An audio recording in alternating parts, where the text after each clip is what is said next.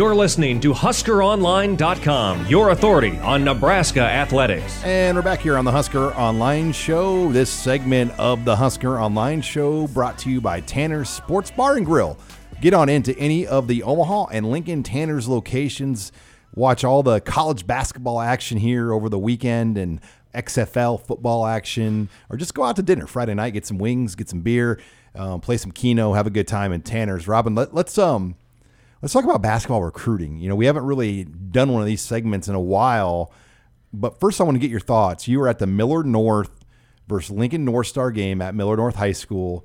Um, you know, and you look at the crowd, well over 2,000 people in that gym, maybe closer to 2,500. I don't know what the capacity is um, there at Millard North, but probably as many college basketball coaches in attendance at a Nebraska high school sporting event that I can ever remember. Yeah, I mean, including two high major head coaches and uh, Prohm from Iowa State and Nate Oats from Alabama. So uh, it was uh, as big of a scene as a regular season uh, high school basketball game um, in Nebraska is concerned that we've seen in a long, long time. I mean, uh, the fact that there was, I think, what seven or eight um, schools represented, including a couple that had multiple coaches there. Uh, so it was a big deal. When you have four legitimate high major prospects all playing in one game, that's the result you're going to get. You had obviously Oregon was there, Iowa State, Kansas, Oklahoma State. Was Kansas there? Yeah, they had an assistant. Kansas, Kansas State, Oklahoma State, Texas A&M was there, mm-hmm. South Dakota, and Alabama. South Dakota State, UNO, Alabama. Yep. Um, and we're probably missing one. Yeah, there. and you know who knows how many others showed up. I just know that all the ones that were reported going into the game all sh- were confirmed to be there. So, uh, yeah, I mean that the number of uh, coaches in the stands, like I said, it, it, felt like an AAU tournament as opposed to a Nebraska high school game. Can they when when the game's over? Can they talk to the kids, the coaches? No because that would have been pretty interesting to see how that would have played you out. You can talk to parents though, and Hunter Sallis's parents were very popular. Uh, you know, Donovan Williams' dad was uh, certainly making the rounds, and uh, you know Jason Green's dad and, and, his mom were, were getting approached as well. So uh, yeah, de- definitely some schmoozing going on after the game. A lot of like bleacher squat down handshake deals going yes, on. And yes, sir. Lots of that going on, and you know that's to be expected. But right now, uh, you can't directly contact a player uh, until the contact or the yeah the contact period opens up here after the season. Now, can you actually sit with the parents for a long period of time, or does it have to be kind of a bump? I mean, it's kind of a gray area. I mean, I don't know if you can sit there and like post selfies with each other or anything like that, but you know, there there are definitely guys shaking hands, having conversations. You know, uh, it's unfortunate. Hunter's uh, Hunter Sallis's dad broke his foot a while back, so he had to sit in a chair uh, where the, a lot of the coaches were sitting. Uh, so I mean, I think. Oh darn! He yeah, right by all the coaches. Yeah, so definitely uh, uh, some of the coaches took full advantage of that. Now the mom, they were athletes too, right? His parents. Yeah, his mom was a stud. You know, one of the better um, girls high school basketball players ever to come out of the state. Uh, and then she went and played uh, at Sa- San Diego State um, and had a very successful college career. So she's, I think she's the baller of the family where Hunter got the most of most of his genes. And watching that game, I was able to watch it on uh, TV. I think News Channel Nebraska they they broadcasted it, so I got to see it as well. And you can just see he, it just comes so easy for this kid. You know, he, he's able just to drive in and tomahawk dunk hits a three, hits a shot, makes his free throws.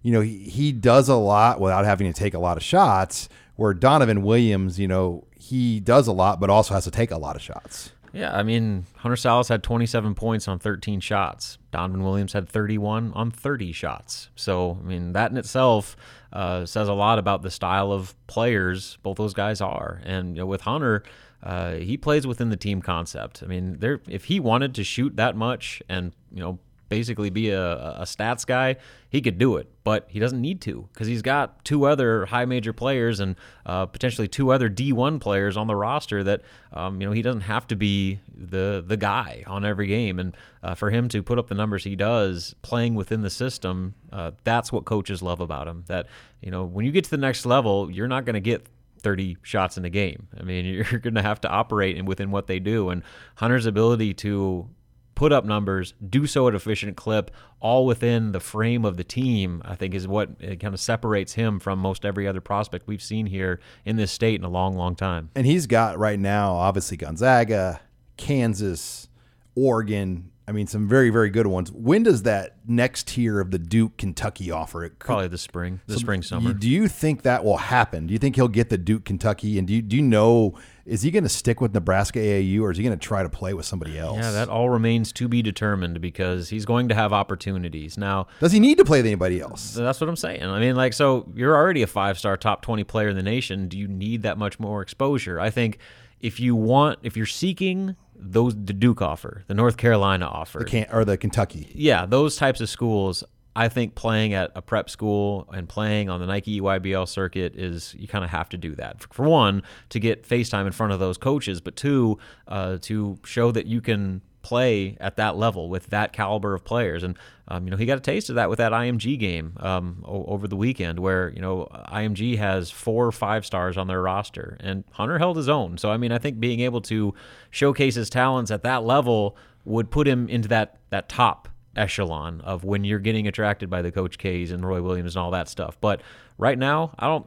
I, I, we'll see what he does. I mean, because he's going to have opportunities to play for a different AAU team. He's going to have opportunities to play at a prep school. And he was he's year. OSA last year. Yes, and so you know they that's a that's a good And they play on the top Adidas tour, yes, right? That that is a good program to be on. You know, especially uh, just given kind of all the politics involved with moving up to the EYBL. But uh, he, like I said, he's going to have opportunities, and I know that they're having discussions about what they want to do. But I think any of that stuff is being put off towards after his junior season. Yeah, if I'm Bob and the guys that Bob Francis, uh, Francisi that runs uh, Yeah. OSA and that organization, I'm probably saying, all right, we got to put together maybe the most attractive tournament schedule we can with this team of kids we have to m- keep them here and show that we are going to put them in the best possible things that they can be in, even though they're not on the EYBL. Right. I mean, if you can provide the opportunities that some of those, you know, EYBL programs can give you as far as exposure and playing against that top competition, then, uh, you know, that's going to make it a lot more attractive for Hunter to stay. And again, I,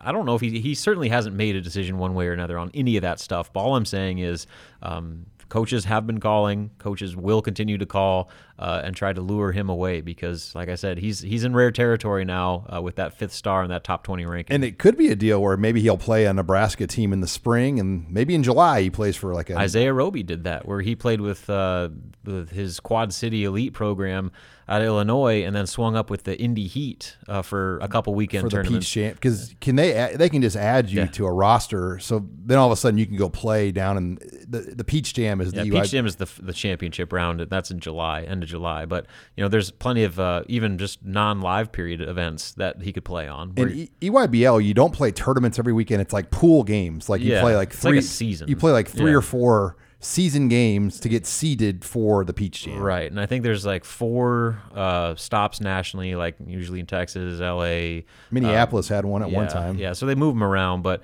uh, they always end um, in Augusta at Peach Jam, and it's uh, it is the event of the AAU season. And that coaches can still go to that. Yes, I mean That- that, that is the one that everybody goes to. If, Yeah. if Fred Hoiberg, Matt Abdelmassih, all those guys are going to be front and center for Peach Jam. so they they were the rules are still somewhat restricted though, right? As far as what coaches can be at and what can't, or do they kind of pull back some of that stuff? Yeah, I mean, it's, the, the recruiting calendar has changed quite a bit. Um, you know, especially with uh, you know the the new legislation that went down last year.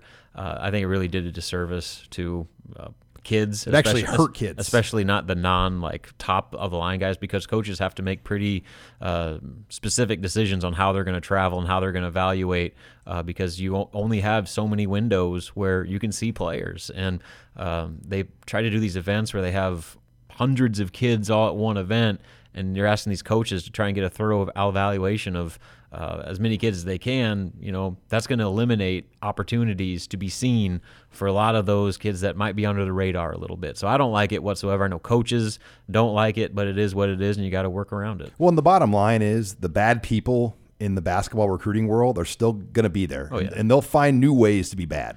Yep, handlers are still there. The quote unquote uncles are still there, and all that stuff. So I mean, it, it really just is This guy's like this things. guy's my older brother, but he's not really my brother. Yeah, it hasn't changed anything for those types of guys that are getting money. It, it changes things for the guys that aren't uh, getting handlers or shoe contract uh, kickbacks that you know don't get the opportunities now that maybe they would have had under the previous calendar. because we did find out really that a lot of the high schools they don't want to run these things. No, like the they don't have the resources. nor are they getting paid. exactly. You know, if, if you're paying a high school coach an extra thirty thousand dollars to coach summer hoops, he's going to do it maybe, but they're not doing that. Yeah, yeah, and again, so that it just puts everybody in a bad situation. Uh, the college coaches, the high school coaches, the players, to where uh, you know th- I think they had the right intent of trying to uh, take away some of the influence of the wrong people, but really it didn't change much in that regard, and really put uh, a lot of different people at disadvantages. All right, when we come back, we're going to pick things up uh, more about the roster of Nebraska basketball and where things are at going forward. That's next here. You're listening to the Husker Online Show.